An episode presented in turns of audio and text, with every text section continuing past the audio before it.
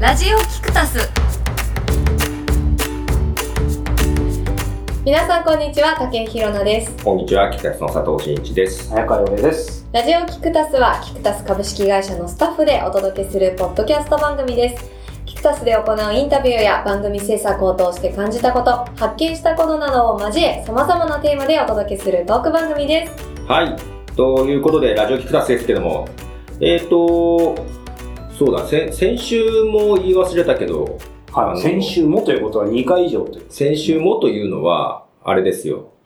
この部屋を、前回、先月と同じ部屋で、若干響いてるなーと思って、配信されてるのを聞いわてーて、響いてるなーと思ってて、はいリバーブすいません。今月も同じ部屋です。ということ で。ちょっとその前のまま響かないね、部屋が取れなくて。はい。で、今日は土曜日なんだよね。ね、いつも平日だけど、なんか土曜日で、土曜日の朝、珍しいはうんい、朝一、朝一ってことは入れないけど、名古屋出てきてます。モーニングサタデーですね。モーニングモーニングじゃないですか、なん まあ、名古屋はモーニング動すい画。ません、それ以上膨らまさないんですけど。はい。 その話を膨らませると膨らんじゃうからやめあてそうですねくね。まあ、だけど土曜日の方がさ、ちょっと楽かな。なんか、いつもよりも山手線が空いてた。うんうんマジっすかうん。てか僕もうすでにフラフラなんですけど。なんこんえ、混んでるよね。いや空いてましたよね空いてた電よ車ねこれ真面目な話、混んでるよね。空いてま俺いしつもたよ品川から乗り換えで来るんだけど、あの、平日でこの時間に来るのというの全然人少なかったよ。うんヒロさん結構電車乗る結構電車乗りま平す日も。平日も土日も結構電車乗りますで、この辺も平日もちょっとうろうろしてることもある。たまにしややっぱます空いてますか明らかに。いや空いてました駅前ほら。うんそうかほら渋谷だからまあ比較しちゃいけないかもしれないけど、うんでもあれかもしれない。僕本当に、まあ以前からお話ししてる引きこもりなんですよ。だから、なんか、俺ね、これ真面目な話で、なんかこれいろんな人聞いてるから、 ちょっとどうかなと思うんですけど、この1ヶ月ぐらい、マジで3日ぐらいしか、多分出てねえんじゃないかな。え、え、引きこもりって、その、靴を履かないってことですかえ、そねこやどういうことやゴミ地元もそは、うだよゴミは捨てに行ったりとか、靴は履いてた市民靴履いてた市民税をセブンイレブンに支払いに行ったりとかしてますけど、ああとそれはランランニンそグ、うかランニングで毎朝。あ、そうかそうかそうか。なんだけど、え、その引きこもりっていうのは、どの程度の引きこもりなんですかいや、もちろんね、その、 そこまでてか、本格的じゃないてかてかなんかインタビューになりましたけど、厳密に言うと、この数ヶ月間、もちろんインタビューっていうかさ、収録の仕事では出てますけど、それ以外ほとんど、こう、出てないんです打ち合わせもズームだもんねね。。そうそうそう。いや、だから、あ、その都心に来ることがないとか。そうそうそそのう。だから、なんか昔言ってたね、なんか家を出るか国を出るかみたいなさ、まあ最近海外も行ってないけうど、んでも思ったんですけど、そう、なんかこの数ヶ月引きこもりだったんですけど、なんでかなと思ったらですね、はい。そう、番組でも以前ね、あの、ご質問もいただきましたけど、その、なんだろう、インタビュアーとして、こう、生きていきたいみたいな方もいたじゃないですか。うんうんうんうんで、もうずーっともうもう8年ぐらいね、ずっとやれやれって言ってた、いわゆる会う力おー。まあ、あの、本の執筆もしてますけども、えーそれも進めつつですね、えー、実はコンテンツをずっと作ってました。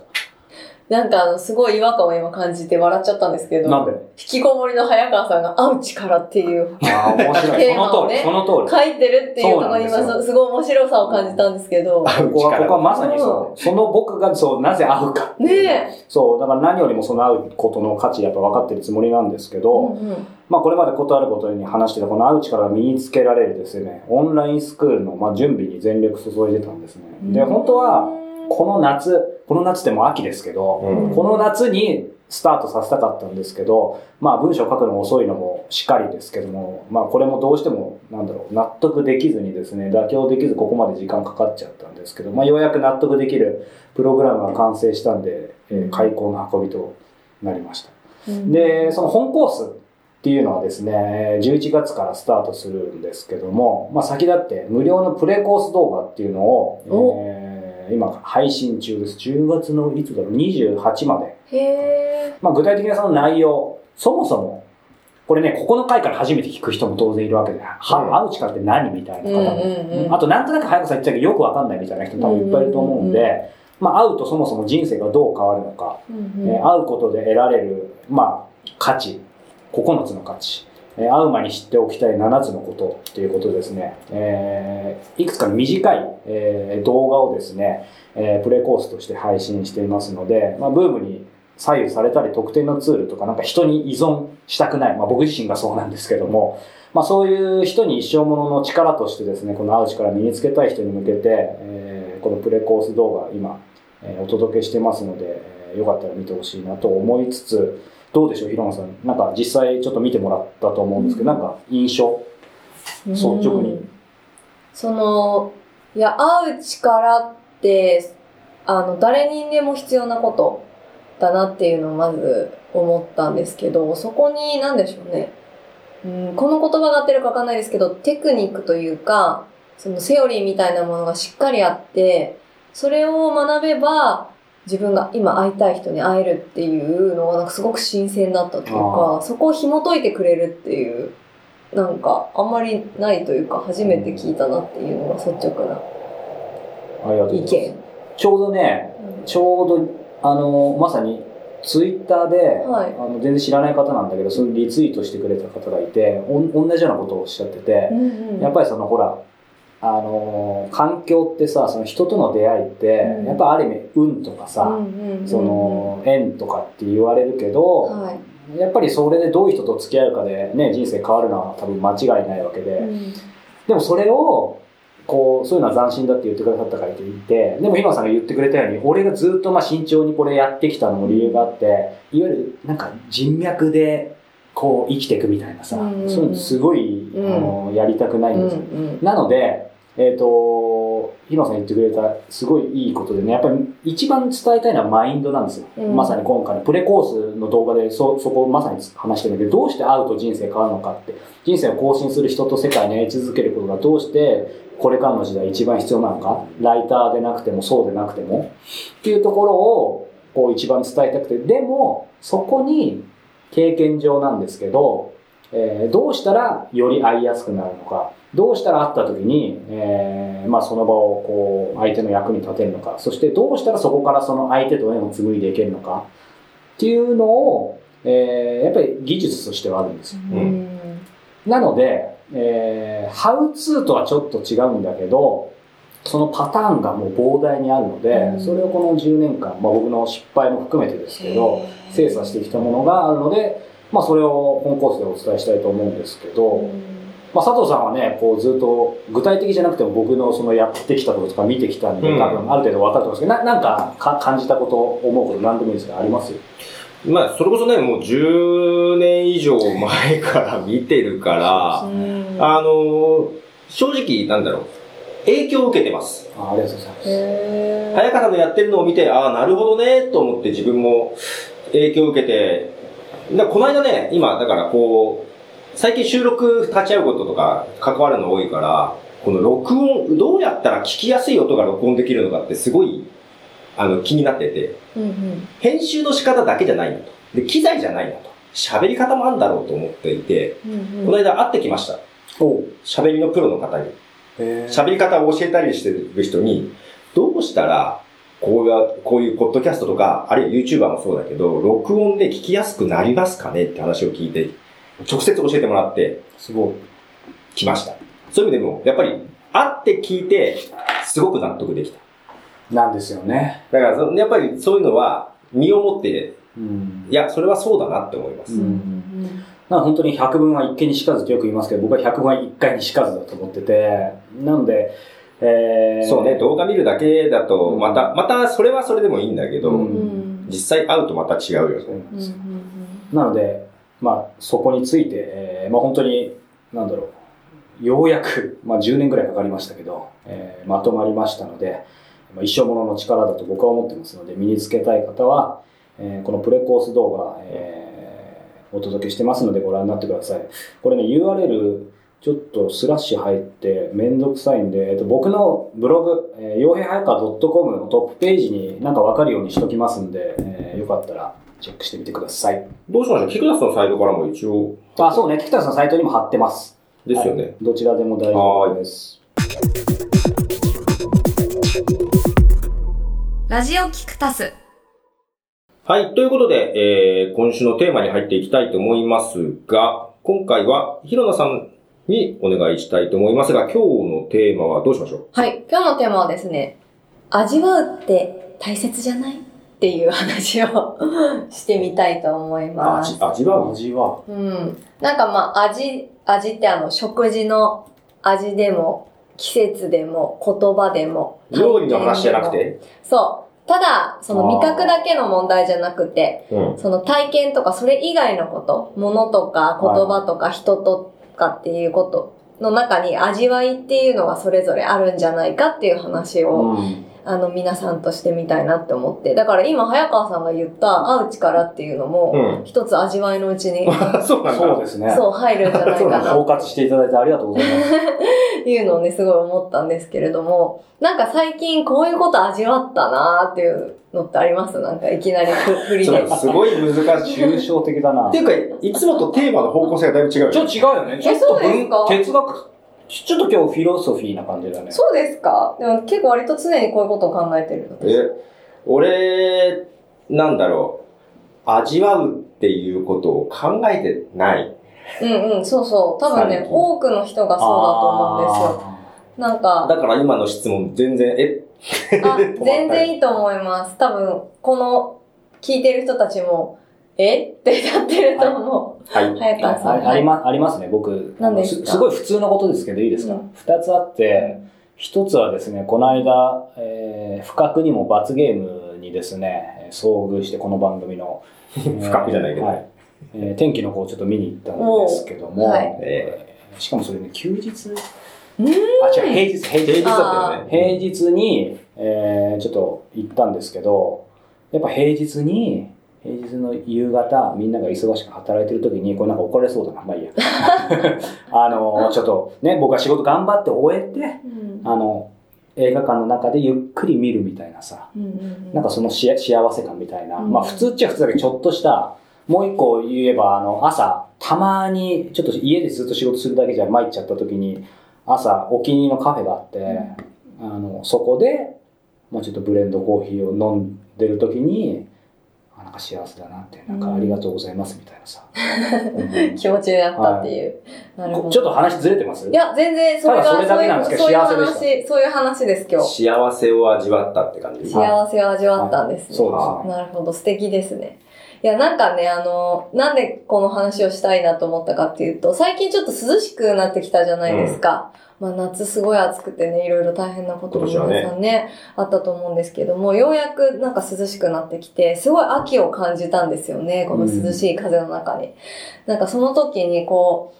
う、なんか最近こういう感覚忘れてたな、みたいな気持ちになって。で、なんか、便利になっていけばなっていくほど、そういう味わい深いものに触れる機会ってすごく減っていくなって感じてて、あの、その、例えば和食とか、その日本が伝統的に大事にしてきたものってあるじゃないですか。例えば和歌とか、まあ日本語っていうのもそうだと思いますけど、日本人で多分すごいもともとその味わいみたいなものを大切にしてきた民族だと思うんですけど、なんかそれがすごく今薄れてきてるんじゃないかなって、なんか思ったんですよね。なので、なんかちょっと違う番組みたいになっていしまや、ういいんじゃないですか。あの、皆さんが最近味わったこと何ですかっていうのをうん。考えるきっかけにしてほしいなってうん い、きっかけにしてほしいうな。そう、あの、質問のコーナーになっちゃったんです。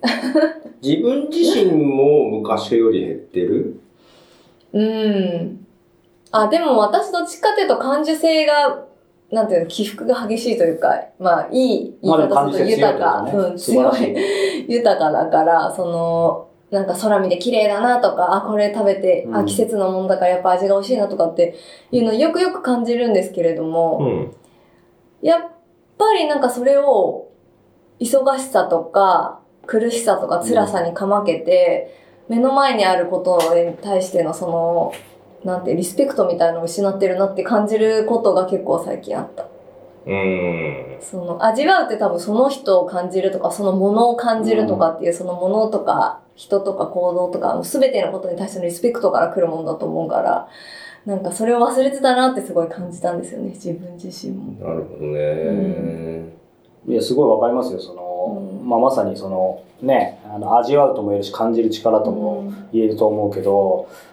なんか今、ヒロ先生、その、い忙しいと、うんもう気づいたら1週間とかさ、そう。で、その間にね、例えばなんか秋のすごい感じる、うんなんだ、9月のなんか月の日ってなんだっけ秋の中秋の名月じゃなくてなんだっけ十五夜ですかあ、15だった。ああ。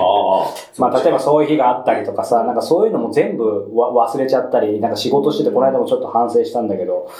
なんか、8月かなあれ8月だったと思うけど、なんか外でバンバンみたいな音が鳴ってさう、んえ、なんか爆発したよ、うるせえな、みたいにお思ってたら、うん単にうちの近所の中学校で花花火大会あー結構ね、派手に花火やって、しかも見えるんですよ。うんで、僕、イベント嫌いだから花火大会とか絶対行かないんだけど、うんそこだと、ちょっと角度は微妙なんだけど、家から花火見えて、で、しかも、何が一番その、そういう意味で感じる力というか反省って、それを花火と気づかなかった自分というより、それね、毎年いつもそれ、そういう感じで気づいてるの。へー毎年ほら、決まった時期にその花火大会ってあるから、はいはいその前の年も振り返れば同じで、あなんなんだこれ、うるせえな、みたいに思って、そ うそうそう。花火大会の時って絶対近所で花火やる人いるよね。あ、嘘あそうなんだですかいや、なんか、ない何、触発されてとか。わかんないけど、花火大会やって る。近くでなんでわざわざ今日やんだろうって。ああ、それもあるかもしれないけど、そう。いや、でも、ひろさん言ったように、なんなんか、そう、忙しさにかまけて、なんかか感じるというかさ、うんだからそれすごい気を最近気をつけてて、んで、昔は、あのーこれあれですよ、佐藤さんにちゃんと今シンキングタイム与えてるんですからね、実は。俺も話したいことあるよ。はい。あのーそうそう。あの、あれですよ。じゃじゃあ僕はそろそろ引きますけど、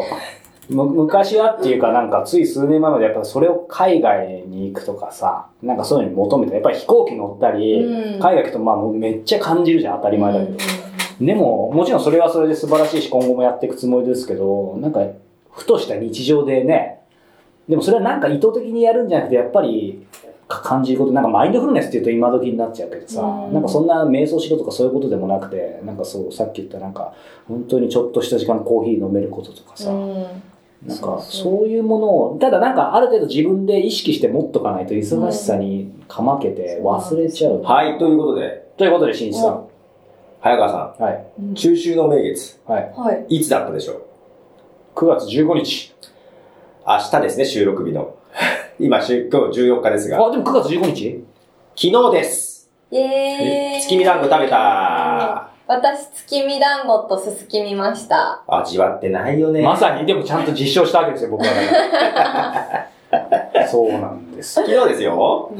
僕ね、だお団子が好きじゃない。そういうことじゃない。そういうことじゃそうないうい。ことじゃない。本当に知らなっかったね。た。知らない。うんえ、月出てました月はね、曇ってて出てあのね雲がなかかかっってたた。ぼんやり。じゃあ一番感じてないのは俺だって ね。まあいいんですよ。今か、語ってるなーって思いながら。ね、本当ですいやでもほね。ら、月は怪しいって言ってたから、そう、僕は。けど、今話してる間にちょっと思い出して、まあもうすぐ終わっちゃうんだけどさ、10月半ばまでで。うん愛知トリエンナーレ行ってきたんですよ。もう、いろいろ話題にはなってますよ。はい。話題にはなってますが。で、えっと、ただ、あの、話題になってるところ、会場4つあるのね。愛知トリエンナーレって。はい。で、その話題になってるところは行かなかった。1個しか行けなかった。時間、時間的に。あの、街の商店街が、古い街並みの商店街が会場になってるとこあるのよで、そこで展示、展示あって、フリーパスの券買ったんだけど、券いらないと展示も結構あって。うん。で、行って、あの、まあ、絵とかもあったんだけど、商店街自体がさ、街並み保存してる感じもあって古い感じで、すごく面白くて。で、一番面白かったのはもうその、展示と関係ない商店街うん。と、その、一つよ詰め所があってさ、そこにスタッフがいて、なんかいろんなこと議論したりとか、えーみんなが歩いて、ここにこういう店があったとか言って、ポストイットで貼ってるやつ、付箋で、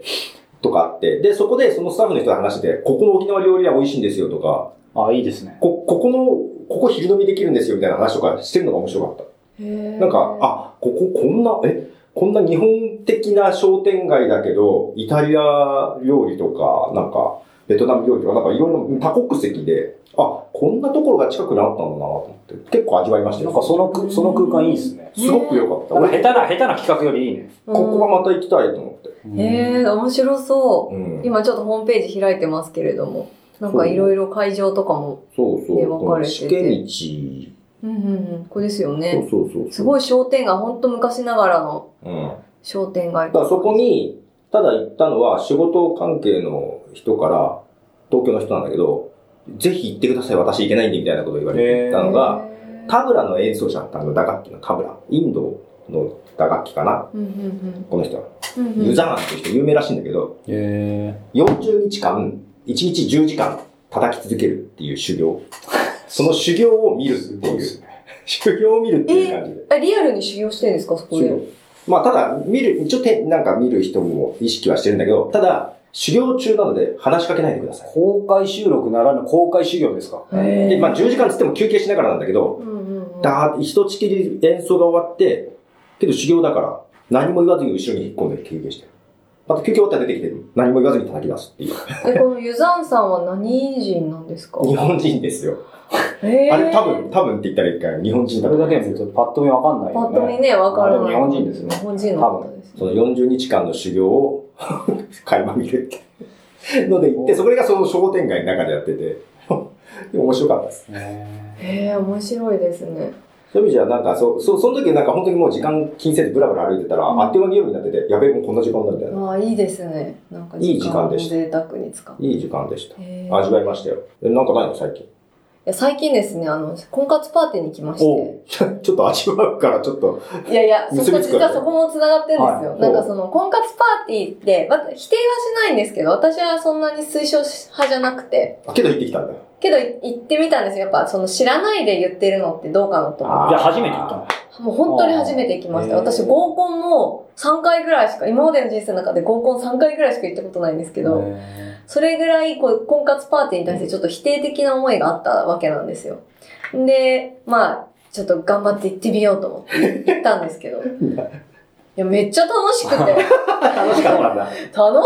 あの、男の人18人、女の人14人で、男の人が1人ずつ回ってくるんですけど、みんなとその、まあ3分から5分ずつぐらい、まあ、お話しするんですよ。ああ、イメージ通りな感じだイ な。メージ通りですよね。で、1人ずつタブレットが渡されてて、タブレット今時ですねそうなんですよ。タブレットに、で、もうじ、あの、プロフィールが見れたりとか、その人趣味とか出身地とか、へーいろいろ見れるんですけど、なんか、あの、で、最後、話してみて、その中で、いいなって思った人、ハートマークをしてください。全員でもいいあであ、それもタブレットなんだ。す。何人でもいいですって言われて。全員でもいいんだ。全員でもいいんです。で、みんな押すんです。全員、あの、いいなって思った人。で、その中から、えっと、それで、相手に、その、いいねって、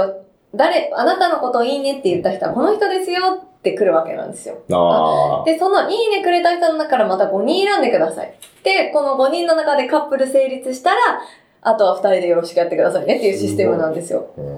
んあ、なんだろう。微妙に現代的になってるーね。ね。かなり現代的。もうドキドキワクワクですね。うん、で、まあ私は結局カップリングが成立しなかったのと、あと一人だけ、あの、いいねを押した、押させていただいたので、その人とはカップリングが成立しなかったわけなんですね。で、なんで私一人だけにしたかっていうと、なんかそこに違和感をすごい感じてて、うんえっと、5分ずつうん14人の女性と喋りました。うん私が男だとしたらですよ。それみんな綺麗なんですよ。みんな可愛いし、みんな気立ても良くて。へえ。で、だからもうほとんどの人はみんなつけるわけですよ。いいねを。うん。私だったら全員つける。へえ、すごい。でもその、なんか、全員つけても、結局、その、比較して、その中で脈ある人だけを、と付き合えばいいや。脈ある人と結婚すればいいやっていう風になっちゃってるのが、なんか私はどうもちょっと納得いかないっていうか、もうその構成上、そもう、うなだんかこう、計算してやんなきゃいけないみたいな。そう、憤りを感じる部分で、憤りまで感じてしまいました 憤りを感じる部分で、なんかそこのに人と人が出会うっていう味わいみたいのがあるのかみたいなことからこの話がなるほど。出てきたわけなんですよ。結局条件で見比べて、なんかもっと、だから私は一人しか選ばないぞと。そう、だで選んだんですけど、まあもちろんカップリングなんて成立するはずないんですよ、それで。で、なんか、なんていうんですかね。私はやっぱネルトン方式がいいなと思うんですよね。 あの、好きだから付き合ってくださいって行くそのなんか精神力みたいのが、本当にない、なんか脈ある人と付き合えばいいやっていう、なんて。そこの一番大事なところをそうそうそう省略しちゃってるってことね。そうそう。多分お二人ともね、あー結婚してるからお直分かりだと。接言わずにもうこれでってね。うーんと、しかもその場でそれこそうそ会ってんのにねで。すし。そうそうそう。だから、仲良くおしゃべりして て、あ、いいなって思っても、向こうはいいなって思ってくれてない可能性があって、もうその場で失礼するみたいな感覚なんですよ、だから。自分を否定されるような感覚に多分みんななるから、その自尊心めちゃくちゃ削られるし、い削られた。や、け正直削られました、私 は。うんそうなんだ。そうあーなんかお、なんかさ、リリアルであ、それこそ会ってるけど、なんか最後はオンライン的なんでね。やっぱそうなんですその iPad を手法として使うのはいいけど、最後のところそうそう、すごくシビアですし、え、お二人とも奥様とにアプローチするときって、この人がなんていうの脈あるから付き合うみたいな感じでしたな、なんていうのかなが、その、なんで、好きだっていう気持ちがあって付き合ったのか、あごめんなあさいいでい。す、いいです、いい です。両方でしょ。まあまあまあ、もちろんそうですよ。もちろんわかるんですけど、なんていうのかな、なんか、引っ掛け、引っかかる女と付き合うっていう感覚で付き合いましたそれはないな。そんなことはないね。でもどっちかっていうと婚活パーティーって多分そうだと思うんですよ。全員いいねしてその中で引っかかダるンんだと。ス、その、日野菜さんの印象でいいんだけど、うんそこに来てる男性はそういう感じだった。あの、一人一人し、あ、喋った感じですか、うん、だから本来ちゃんとネルトン方式にしたらちゃんとネルトンでできそうな人なんで婚すよ活パーティーもねちょっと間違いはないけどな。まあね、まあね、まあまあまあそもそもその作られたね、場だから ね。大丈夫かなネルトンして知らない人いるあ、かそうか、知らない人はすいません、あの、検索してくだらさい。検索してください。おーあ、でも私結構喋るの苦手っていう人が多いのかなと思ってたんですよ。勝手に。そしたら意外や意外みんな喋る喋る。むしろコミュニケーション能力高いオープンな人たちが多いみたいな。うそうなんですよ。それが結構びっくりしました。うん。でもど、まあ、どこいう人が来てんだろうね。まあ、多分、婚活パーティーにもよりけり、まあ、いろんな多分あるんでしょ、パターン。私正直でもみんないいなと思いましたよ。なんかその、なんて言うんですか。その友達になってみたいな、もっと喋ってみたいなってうん思うかどうかっていう線引きだったら、私みんなともっと喋ってみたいな。それ、変な話だけど、そこでカップリングとかにならないと、なんか連絡先交換しちゃいけないとか。あ、えっ、と、一応メールアドレスを送ることはできるんですけそど、そのメンバーみんなに。みんなに、うんでもそれってすごいリスキーで、例えばそのメールアドレスを送っても、返事が来ないとかっていうと、よくトラブルっていうか、それで悩んでる人たくさんいるんですよね、やっぱり。うんいろいろ。大変だそうなんね。ですよ。だから、なんていうんですか、密にコミュニケーション取ってなくて、とりあえずもっと興味あるから、連絡先を一方的に送るってなった場合でも、お互いにその送った場合でも、嫌だと思ったらそこで切ればいいってなっちゃってるから、それって、人と人が関わることの本質的にどうなんだろうな僕って。リアルでもそう別にね、普通、うんまあね普通だよね。なんまあまあまあか好きな人がいて、連絡先教えても、もう来ないかもしれない。そうまあそうなんですけど、なんか、なんか違和感なんですよね、私あれ。ただあれだね、なんかそもそもの俺そういう場、場でそういうこと自体に違和感、まあまあヒロンさんもそうかもしれない、ああったというか、だけど、いろんなね、周りでこう、婚活してるような人に話聞くと、やっぱりそもそもの場がないってみんな言うからさ、あそうそういや、だからそういう意味ではやっぱり、なまあだから、ね、成り立ってるんだろうね。いやでも私それも本当って思っちゃうんですよね。だって、わざわざそのね、休みの日に何何時間かけてかわかんないですけど、恵比寿まで来てそこに集まる気力があるんだったら、日常生活で出会えないのって、だっていっぱいいません結婚できないとか、彼女いない、彼氏いないとか言って。だんだん竹広なコーナーにな、やっぱりなってきて、最初に味わうっていう趣のある感じから、もいやいやいやでもそのちゃんとらしくなってきましでた。も、もう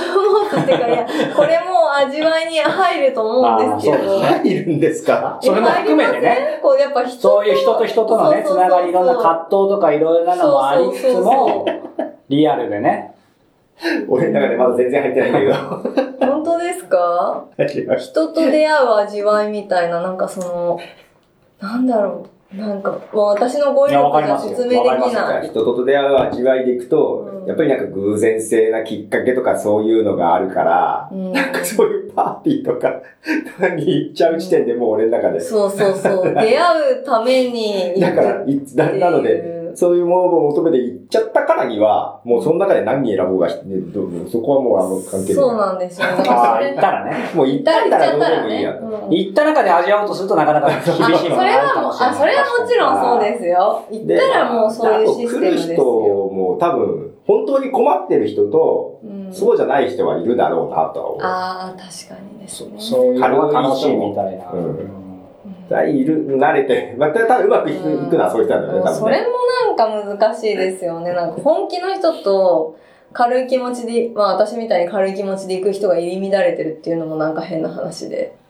なんか、まあ、運営者的には線引き難しいんでしょいや難しいですし。でもそう来てくいれうるパ方ーティーってもう誰で世もいいの中めちゃめちゃあって、しかも例えばヒロさんが言ったのはもうかなり何回もやってるやつ。あ、それは多分大手の結婚相談所さんがやってるやつだか大手ら。う。あ、あ結の、婚相談所隣だよね。のね、お男性に、何回目ぐらいですかって聞いたら、え4回目か5回目ぐらいですねって。結構何人か聞いたんですけど、みんなそのぐらい来てて、すごいなと思って、私本当尊敬すると思いました。もあ、だからね、心削られるからう、。削られる、私も もう、楽しかったけど、あの、もう怖 い。怖いんですかうん。あの、最後のそれがやだ、いいねって。だって結局人を評価することになるし、自分が評価されることになるし、だってそれで一個もいいねが来ない人とかもいたりとかして、まあそうまあ、そうだろうね。なんか、でも、でもそれも含めてちゃんと今まで勝手にネットの世界だけで思ってた婚活パーティーを武井宏奈は実際に体験してはい、味わったということです味ね。わってきました。婚活パーティーを。味わってきうん。たら。だからきっとね、このな聞いてる方の中にも婚活パーティーや行って、今一生懸命婚活やってるっていう方いると思うので、なんか一概にその婚活パーティー行くなとも私言えないんですけど、そらそうそう。うん、あの、でも、もし、例えばいいねもらえなくても、そのね、自分がいいなと思ってる人からね、いいねもらえなくても、それはあなたが悪いとか、あなたの何のせいフォローやねん。ねどういう電話そうなんだよ。じゃないっていうことだけはもう本当に伝えたいです。 ただ一つ言えるのは、今回心削られてるのは視聴者じゃなくって、私か。柳村さんって。だから、あなただけじゃないよ、傷ついたのはそというう、ね。そうです、 そうです。もう自分に向かって話してるかそら今う、ね。もう、じゃもう、あ話戻しますけど、お、戻ったどこへ戻っだたから、その味わい、味味わわうっいてねいうこと、あの、人との出会いも味わいだから、別にその目の前の人をまず、その、一生懸命感じるっていうことがやっぱり大切だと思います。出会いない出会いないって言ってるけど、本当にそうなのって私は言いたい。うんうん。だから人との出会いも味わいですよっていう話になりました。はい、ということで、えー、ラジオキッカス今回も終わりましたけども、 相変わらず武井宏奈のジェットコースターなもう嫌そうでだな、すもうねなん。か。今回ちょっとね、秋ということで、趣も変わったのかなと思いつそうそつ、やはり最後は。うん、なんか、あ今回趣があるのかなと思ったけども、話の内容ジェットコースターでしたね。 いや、でも二人とも最初話し始まった時に、なんかちょっと不満そうな顔してますよね。なんかこっちが違う違う違う話始まったわ期けや待してたよね。今までにない武井宏奈どだんなか話をするんだろうっていう掴み損ねて た。ら、まあそれはそれで、ある意味ね、味合わせてもらった。味わい。 あ、そっか、ありがとうございます。はい、ということでまた来週、お楽しみに。さよなら。